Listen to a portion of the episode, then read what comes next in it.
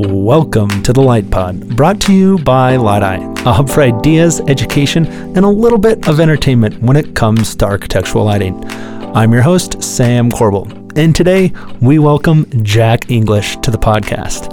Jack is the principal and general manager of Illumination Systems, a rep in the Denver metro area who proudly represents the conglomerate of Cooper Lighting. Jack has forty-two years of experience in the industry, and today he's here to talk to us a little bit more about his business, about what he's seen over the last forty years and how there's been an evolution in this industry and also an evolution in what it is a, a manufacturer's representative does, how they've had to shift, adapt, and where their place is uh, today and moving forward. Jack, welcome to the podcast. It's good to see you.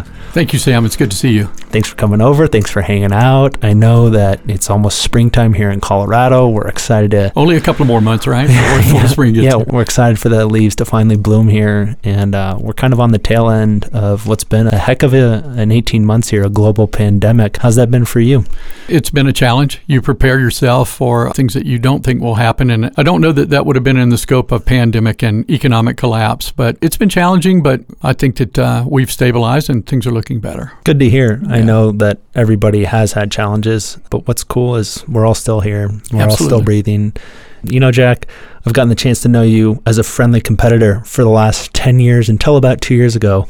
That's right. If you're out there listening, Jack and I went head to head in the Denver market for about a decade. We had a lot of fun getting to know each other's products for probably all the wrong reasons, but we had a good time, uh, you know, going back and forth. I'm just super happy to have you here today and to be able to have this conversation and just really talk about what it means to be a rep. Before we dive in, Jack, give everybody a little bit of history. Who's Jack and how'd you get your start in lighting? Like most people, I always say this, you don't seek this business out, it seeks you out. And very similar to a lot of people in the industry, in particular on our side of the business, I didn't come into this from an engineering background or a, a construction background. I, I'm actually a liberal arts guy, and it was more of a finding an opportunity to get a job and provide. So I ended up uh, in a training program with a uh, regional distribution company. And after a couple of years, I realized, you know, there might be more exciting things than selling connectors, and lighting offered the best opportunity. So I gravitated that way to a rep. I mean, Wago connectors are pretty cool. They why are, are. Why are not bad? They have their stories, okay? But you got to believe in it, right? You do have to believe in it, yeah. And I will give you that. Lighting is a little bit more exciting. Today, you're the principal and you're the G M at Illumination Systems, known in the local hood as I S I. How'd that show up on your doorstep, and how's your career progressed there? Well, I, I started there in, in nineteen ninety, and Illumination Systems has a pretty long history, uh, dating back to the thirties. Uh, we were originally called the Blend Company, and literally had Echo pots and pans and a lighting company. And the owners rode around in a car uh, in a three-state area and took orders for Echo pots and pans and fluorescent. It was nascent years for the fluorescent industry where it started taking off in the thirties. And uh, so the, the legacy started there, and have represented a Cooper brand, Halo, since nineteen sixty-two. Halo. Halo. That's the way I like to answer the phone. I know the guys down at Cooper always make make big jokes about that. It's, it's just, it's like a dad joke. It never gets old, yeah. Right? It's, it's, pretty, st- it's always bad, though. It delivers. Dad joke that always delivers. Yeah. It's interesting. Barbara Horton calls people like you an accidental tourist in this industry. Yeah. She was one of them, and she coined the term, and I'm copying her forever. Your business was almost an accidental tourist in the entire industry, too. It started out as pots and pans, and now you're selling lights, you're selling I O T, you're selling controls. You guys are, you're doing a whole bunch of stuff today. If we go back to kind of the beginning of past the pots and pans and, and when, you know, your business became proudly what it's known to be today, talk to me just a little bit about, you know, what the value of manufacturer's rep was back in the in the eighties and the nineties. When I started in the agency business, we were more of a uh, we provided more of strictly a service, and the service was is to uh, to get in front of the design community with the latest and greatest version of basically a fluorescent two by four lay-in. And for uh, the sexy part of it, it, it might have been some uh, wall wash. It might have been some track light in a lobby, you know, but it was a fairly consistent model. And that model was old. It was a traditional model, uh, again, from the thirties. And really the first twenty years in the industry, that was the dominating or dominant, I should say, uh, source uh, were fluorescents. You had some development of the incredible uh, offering, I think maybe the light, worst lighting fixture ever made, the parabolic. But made sense at the time. Yes, it did. It yeah. did. So, you know, agencies were not in even remotely what they look like today. Because just to clear things up, internet wasn't around in the no, eighties. No, and uh, again, really you had such a limited offering. That started to change a little, really even starting in the early eighties. Uh, Bill Lamb, who was an M I T professor, not uh, the inventor of direct indirect, but certainly a pioneer in the types of applications. But again, still with the same light source, which was a fluorescent tube. So you were limited to four, you know, two, four, eight, you know, so it was very repetitive. Again, we were a service company, so we would call, make sure we got cut sheets in front of people, discussed anything that might be exciting, which I always felt like was very limiting at the time. And really that was, the change there was the first attempt at electronic balance, which was a colossal failure. There were almost one hundred percent failures in those, and people remember those days. So I don't even know what that oh, is. You're, you're, yeah, you're, it's, it was shockingly bad. And, you know, we started getting into the nineties and frankly saw much more sophisticated, I'll say, architectural offerings. And a lot of it was predicated on the P L lamp, which later became, you know, the C F Ls, but it started out as the, as the compact, you know, excuse me, as the P L lamps. You know, you saw a lot more um, design, architectural, you know, pizzazz, for lack of a better way to put it, pendants, wall sconces, all started really taking on a much more architectural look. As you and your business had this opportunity to start to promote and, and share more products, you were the conduit. I mean, that's correct. There was one way to get things out, and it was to take a manufacturer and go into a local marketplace, and people relied on you. I mean, they really wanted to see you. They wanted you to show up because you were the way they saw new things. Right. As the parabolic shifted to more architectural products and the marketplace and lighting started to expand in the early nineties, what was it like for you as a manufacturer's rep, as a business? Was there an opportunity to grow? Was there a requirement to grow? Were more people calling you? What was going on? There was an opportunity to separate. Honestly, if you were in a position to have someone like a Visa in late eighties, early nineties, you started seeing, again, architectural products showing up, in particularly the wall sconces and pendants with those guys. If you had a good offering and you were able to work with your architects and engineers and convince them that we had a particular solution in a, in a direct indirect, and efficiency started becoming very important. So we kind of moved from the P Ls to the, you know, the compact fluorescent. So we became more valuable, and it was a lot more opportunity, Sam, to get out into a marketplace and talk about product versus, hey, you know, I know you're working on a school. I was in the Georgia market at the time when I started, and it was, hey, here's what we have. Here's our solutions that meet the Georgia school board spec. Now we were talking about, okay, we can have a mix. We can have the two by four form factor, but we can also, at this time, we can throw six by six or, or eight by eight direct indirects and throw in some architectural sconces that actually reflect architectural trends of the time versus, you know, what lighting uh, manufacturers decided were simply functional level stuff. There's a critical point in this whole tenure of, of your forty-year career. We're in the nineties, things are cool, you're getting opportunities, and then the World Wide Web turns itself on. Yes. w w w dot ty dot com. Anybody out there remember Beanie Babies? I do. Right? It's like the first website I ever went to. I was like, I don't know, nine years old. All of a sudden, people have an ability to get access to information in a new way. That didn't kill your business at all. Right.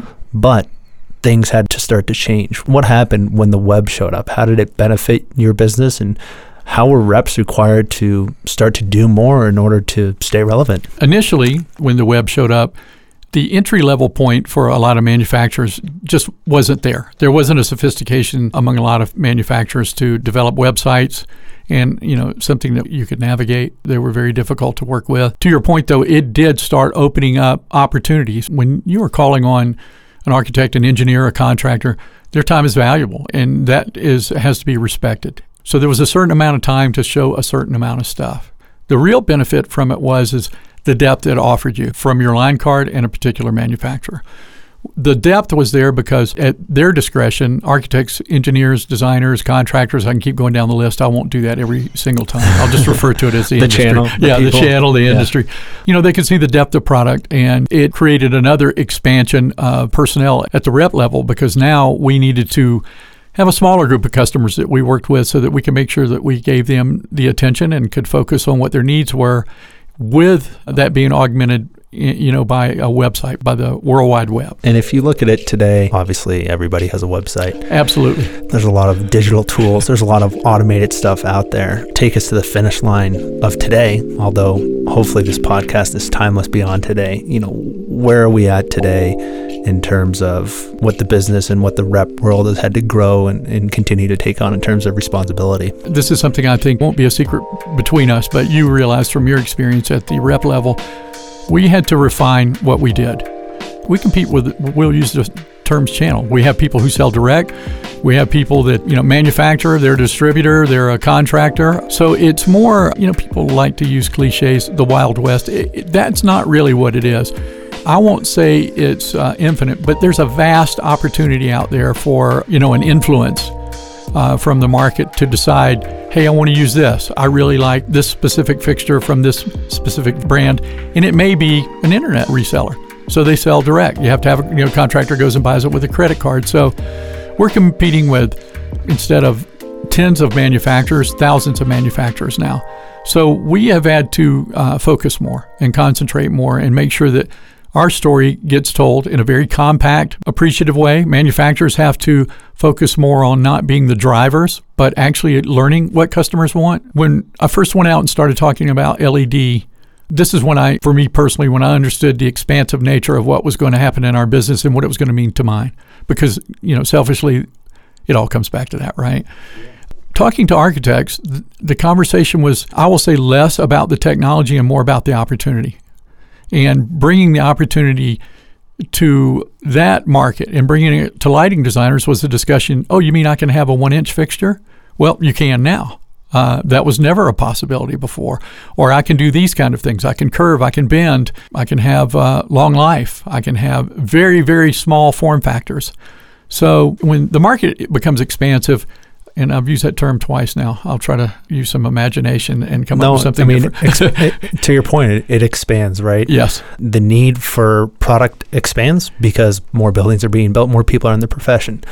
There's more manufacturers out there. I mean, yes. everything, really, everything is exploding in our industry right now. Yes. There is, there's almost a surplus of, of products out there. Um, I think that's completely accurate. Yeah. I honestly can tell you, and uh, anyone that's on the line cards that we have in our in our different agencies, there are lines that we have that I don't actually know who they are anymore. If you went back, and I think this is important to talk about what it means to be a rep, supporting forty lines fifteen, twenty years ago, that was a lot, forty or fifty. But when you're one hundred fifty, one hundred sixty, two hundred or or across our three platforms in six states, we represent over, I think it's almost three hundred fifty lines, because we have some individual lines and territories that we have in others. So I mean, that is a massive, yeah, massive, massive responsibility. How many people are on your team across six states? You guys don't have four thousand people working for you. no, no. On our personnel list, on, on in our company, we think we're unique in this. We don't list everyone that works in the company. So no accountants, no, you know, no H R. No I T sure. people. So we call of our, our employees forward-facing, their salespeople. We have, you know, seventy plus people doing that. So you've got seventy, and, and you know, just for the sake of conversation, right? There's a whole back office that isn't necessarily, as you said, out there selling and promoting these no. products every day. So you've got seventy people across six states promoting three hundred manufacturers. Let's say they launch an average of seven new products a year. That's over two thousand products a year that somehow, some way, seventy people. Now, Sam, I'm from Georgia. That math was beyond me after you said uh, seven, I think. Uh.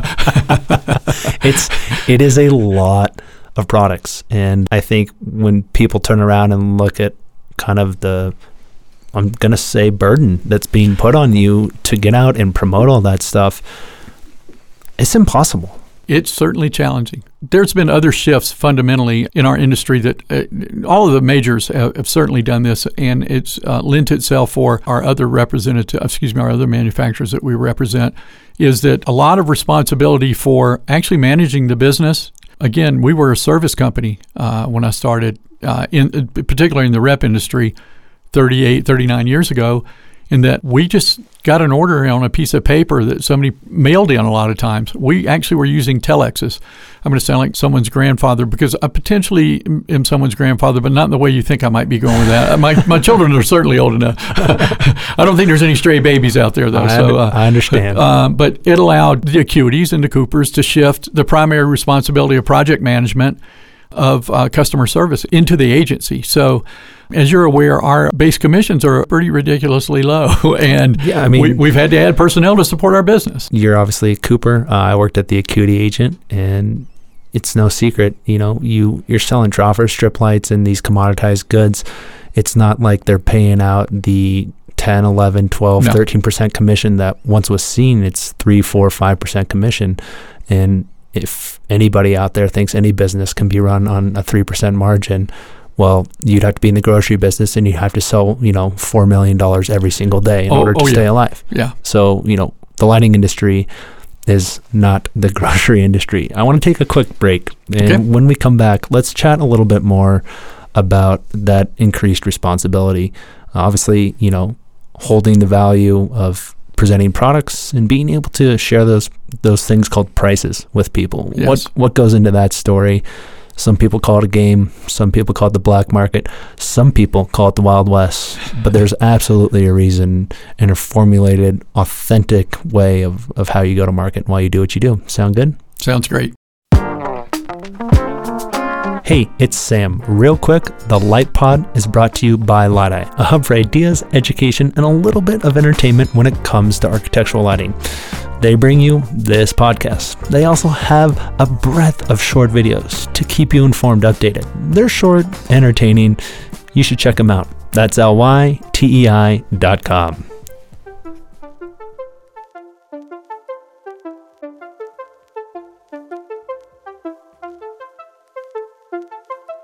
And welcome back. Over the break, Jack and I were catching up just a little bit more about how really crazy the rep business is. He and I both have had a little bit of experience, or maybe I should say he's had four times as much as I have, because that's the accurate truth.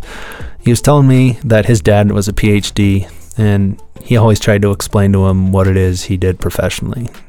Running a business, you'd think you'd have an elevator pitch, but the bottom line is, Jack, what a rep does is complicated, not because it's not always changing, but because there's just a lot that's going on. Yeah, a lot of moving parts. And again, cliche, it's complicated, but it's very complex also because of relationships. Relationships create their own challenges and, you know, building opportunities. So the backside complexity of being an agent, as we had discussed earlier, you know, a decent size agency when I started in Atlanta, Georgia, which is a is a pretty big city. I think it's a six million metro. It's kind of a cosmopolitan place. It is. Yeah, there's certainly a few people that live there. Yeah. A major agency might have twelve people. Again, you look in just Denver, and if you took the top four or five agencies and combined them, you have hundreds of people involved in the process of going back to project management, customer service, interacting with the channel, with contractors and and distributors and, and the design community. So I touched on earlier some of the, I won't call them burdens. You know, you take this on and you you get to make decisions. We're independent business people. We are contracted to provide services to the people we represent, but we are not paid by any of those. The comment would be from those guys, well, yes, we do pay you a commission, but we're not in a traditional sense, you know, in, we're not employed by them. So we are independent, and they, we decide what that burden might be. Right now, it, again, it's customer service, project management, quotes. Quotes is an incredibly expensive proposition for a rep, and you can say, well, and I'll touch on a little more later, well, if you just did this, but that's going back to the simplicity of it, right? If you just did this, or maybe you only do that. Yeah. You're bringing up a lot here, right? There's all these things that you're providing as a service to the customer. But you just mentioned that, you know, the manufacturers say, we pay you. Well, they pay you once, you know, it's in their best interest. Right. that is, you've got an order for them. Yes. Your business is predicated on working for free. You guys go out that's into correct. The marketplace every single day to develop and establish relationships, to create opportunity. You have one hundred percent of the risk. On the flip side, some could say you get one hundred percent of the reward too. Talk to me a little bit more about that. To do that, I would comment also that our responsibilities have evolved also. We provide design support opportunities for the design community, again, because of complexity. Controls are something that I would never have imagined or occupy the space and time in our industry that they do now. They're very critical. Pretty much by law, you have to meet control standards on every job. So we have significant investment there. So when I start combining all of these and we talk about the free aspect of it, again, there is an argument you do eventually get paid. And sometimes that's eight, eight months later. But I mean, every business has to make money. Right. And so to basically get out there and get, you know, our opportunities out there, I always tell our guys, if you hit three thirty-three in baseball, you're in the Hall of Fame. If you hit three thirty as a lighting agency, thirty-three percent, you're in the Hall of Fame. That's a pretty good hit ratio.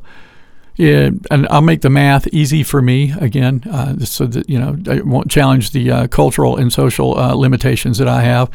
To write one hundred million dollars worth of business, you have to put three hundred million dollars worth of business and risk into a marketplace.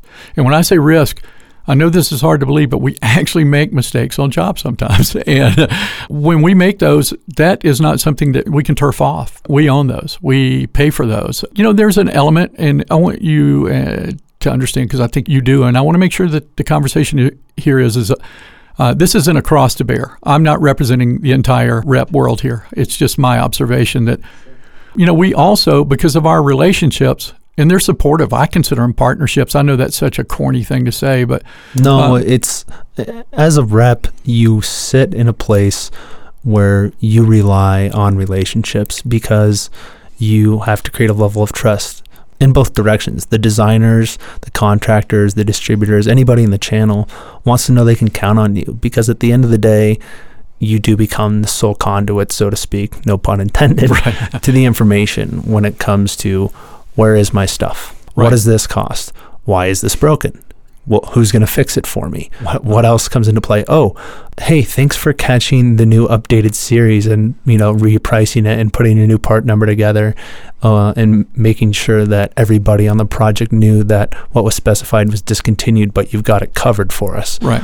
These are things reps are doing every single day. Obviously, nobody's talking about that when they're just calling you up for a price.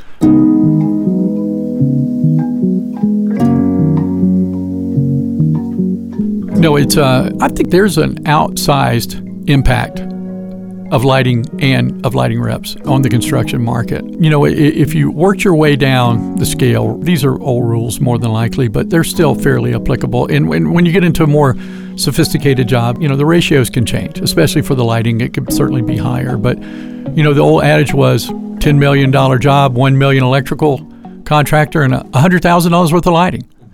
And so when you look at the impact of that, and then you understand the conversation about reps, again, no chip on the shoulder here. It's just, I sit around sometimes and I'm like, I don't know exactly what it is that we do that puts us in this position, other than this is kind of a secondary conversation, but if you look at a job, a toilet's a toilet, a doorknob's a doorknob, you know, millwork, it's wood. And that's a tens of thousands of year old proposition, you know, construction proposition. But we literally are providing a specified product, and you're familiar with this term, but M T O, made to order. Let's just touch on that for a second.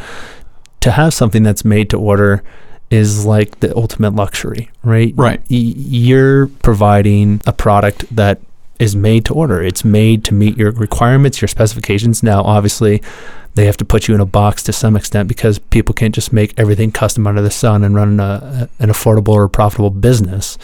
But that's also why there's five hundred manufacturers out there across, you know, six different reps or five different reps in every major market, so on and so forth.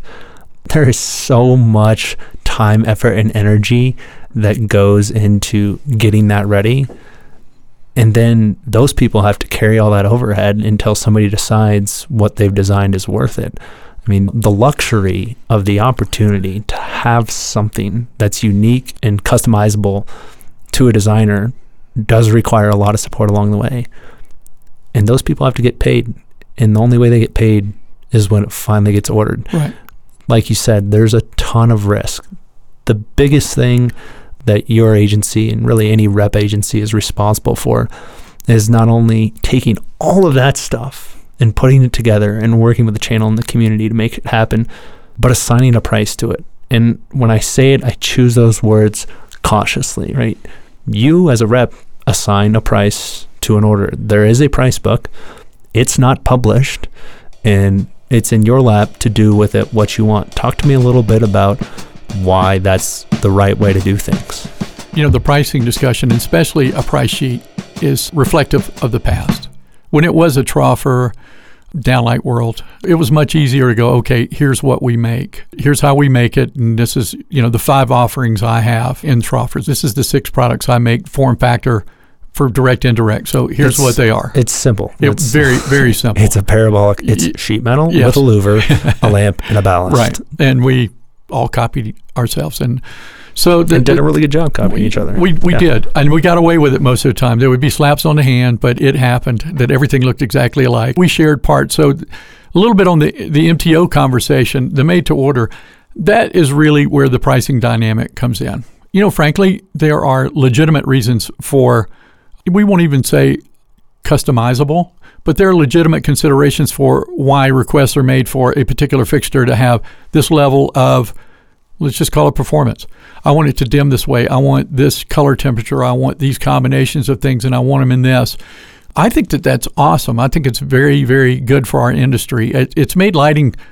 It's again, made lighting cool. It has. We're not a doorknob or a toilet anymore. Those sounds like pejorative terms for people. I mean, lighting is a technology business. It is. We literally, I'll share this with you. I, I, I have a friend, I call it dot-commed out, meaning he took stock and he hasn't worked since two thousand one. He used to call me in the nineties and say, hey, what's new in your industry? And I would say, nothing. We have a T five now, which is really just a small version of a T twelve. We still have a ballast. Yeah. And it's still in a two by four, but we're well beyond that. So we make it to order, and when we ship it, there's some onerous things with that. You can't always return them, you know, so there is uh, some downsides to it. But it makes it difficult to price anything out of a sheet. Uh, you're aware of this.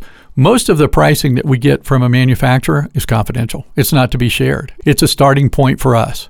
And this is always a point that I think that I do struggle with. And that is, is we are subjected to the same competition that the market provides, right? I have competitors we, we were talking about. I have thousands of competitors now. I have Chinese products that, you know, nothing wrong with them. It's not a comment on their value. It's just a comment on... There's a lot of stuff out there, yeah, and there's a lot of competitors. And that's what drives price. So I think that there's always been somewhat, in my mind, a disconnect between what actually is being said about how we price things and we do things. But the bottom line is a lot of investment, a lot of back-of-house people have to be paid. A lot of forward-facing people have to be paid that call on you. Manufacturers do not pay for samples. We pay for samples. Mm-hmm. You know, if somebody wants a mock-up, it could be two thousand dollars, three thousand dollars. And, you know, don't do it. You don't get the job. But the relevance of what we do is not established by, and I will be, I'm being completely sincere, it's not established by a contractor, a distributor, or, or the design community. Our relevance really is determined by who we represent. And this model is still around, the, one of the few left after, you know, eighty, ninety years. And it's because we are able to bring all those things in together.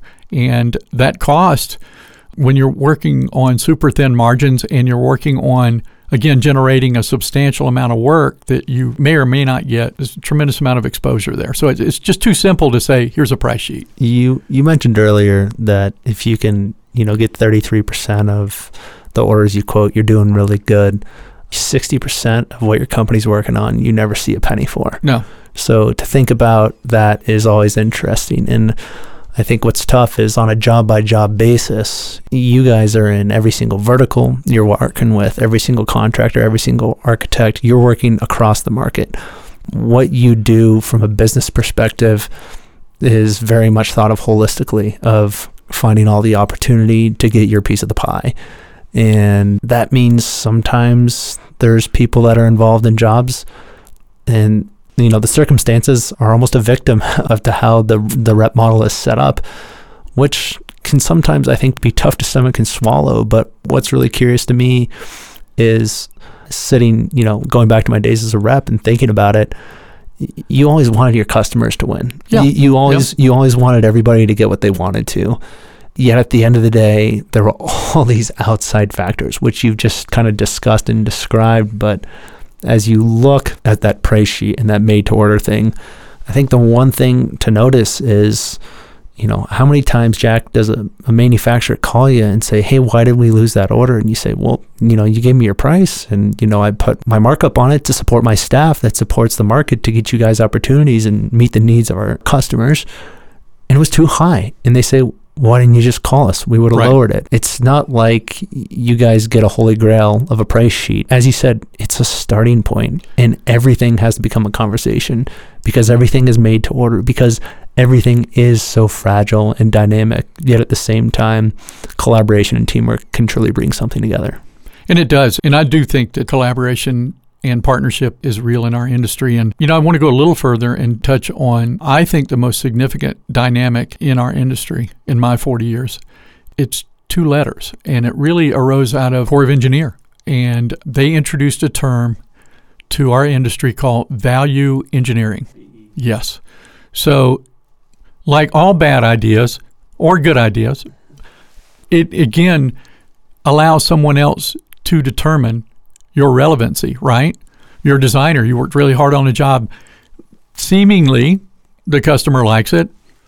It's in budget. I can keep going and going and going. And yet, at some point, we now have activist owners. We have generals, reps, electrical contractors, and we're all looking at, at angles, right? It's a competitive world. It's strangely transactional, Sam. Most industries, you build a relationship with someone. And, you know, let's say at the general contractor level, you like certain electricals, there's going to be a percentage of jobs that you probably just pass their way.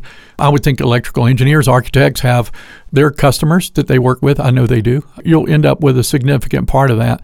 Because of price competition and because of V E or all equal, whatever that might be, I don't know what that even means. Or, uh, or basically what you're saying is anything besides what was originally suggested and specified. Correct. Yeah. And so even though we have relationships with, you know, the channels, we end up, it's very transactional for us. It's how much is, Jack, you know, you do all those things for me and these things are really good. And I do it out of partnership and I appreciate our customers. You said it. I'm old fashioned. I want the owner to get what he thought he was getting. Yeah. Every, that, that's I mean, important. Everybody deserves to get what they thought they were yeah. getting.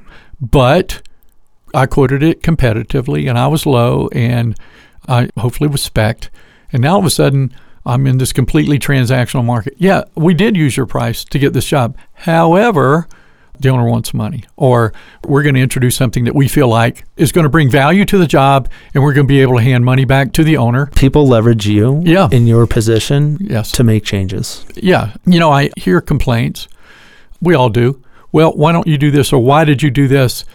Well, it's transactional, and really, there's no punishment for being a bad actor. When I say that, I don't mean that it, respecting the wishes of the design is not a good thing. I think it's a great thing, but there is an element uh, of our market where they can go out and V E every job out there and never write a spec and, you know, unfortunately have nothing to lose. I feel like we all should fight a little more and be more, you know, in partnership and make sure that we deliver what you wanted. Do I and am I going to try to make every opportunity to make money that I can? Yes, but that's not an add-on to the job. The job the job was quoted and accepted at a level that was in budget, was fair to the electrical contractor and the general and, and to the design community, hopefully. So um, I don't know that we sit around on our side and go, wow, electrical contractors make too much money. Or architects make too much money. Uh, my father-in-law was an architect, yeah, and, and I can I, promise you he didn't make any money. I, you know, I don't, I don't think many people sit around and think people make too much money unless we're talking about those people in cryptocurrencies or uh, or the hedge fund guys out in the Northeast. You know, Jack, I, this has been an incredible conversation. I just want to thank you again for stopping by to talk more about a big part of our industry that probably doesn't get discussed as much. We should probably continue this conversation in part two. I just want to ask, though, if anybody has any questions or they want to get in touch with you, what's the best way that they can find Jack? Website, Lumsys dot com, and I will answer my phone pretty much seven days a week. One of the great things about being in the business forty-two years now is uh, what little shred of, you know, morality I have keeps me awake all night. So, uh, so small joke. Uh, so yeah, I'm, I'm welcome and always would like to talk to people about, you know, in particular, Sam, I think we can all identify. I call it the postmortem. I, you know, we all have a postmortem on what our relationships are, but the critical thing is, is why don't we have a conversation that leads us in a positive way? And uh, that's not cliche. I, I really want to make sure that people have a good experience in dealing with Illumination Systems and the people we represent. That's awesome. Jack, thanks again so much. Good luck in your six states with your seventy salespeople yeah. representing three hundred brands as we ramp out of a pandemic. Everybody releases twice as many products as they want to. And you're tasked with the responsibility to make sure that, hey, the world keeps moving in the world of lighting. We'll talk to you soon. Thanks, Sam. It was a pleasure. See you. Hey, it's Sam. Real quick, if you like this podcast, do me a favor and go back to that app that you're listening to this in and click that like, follow, or subscribe button. That's the best way to never miss another episode of the Light Pod, where we talk about all things lighting with people who are curious about it, business owners, entrepreneurs, lighting designers, and so many more. Until next time, cheers.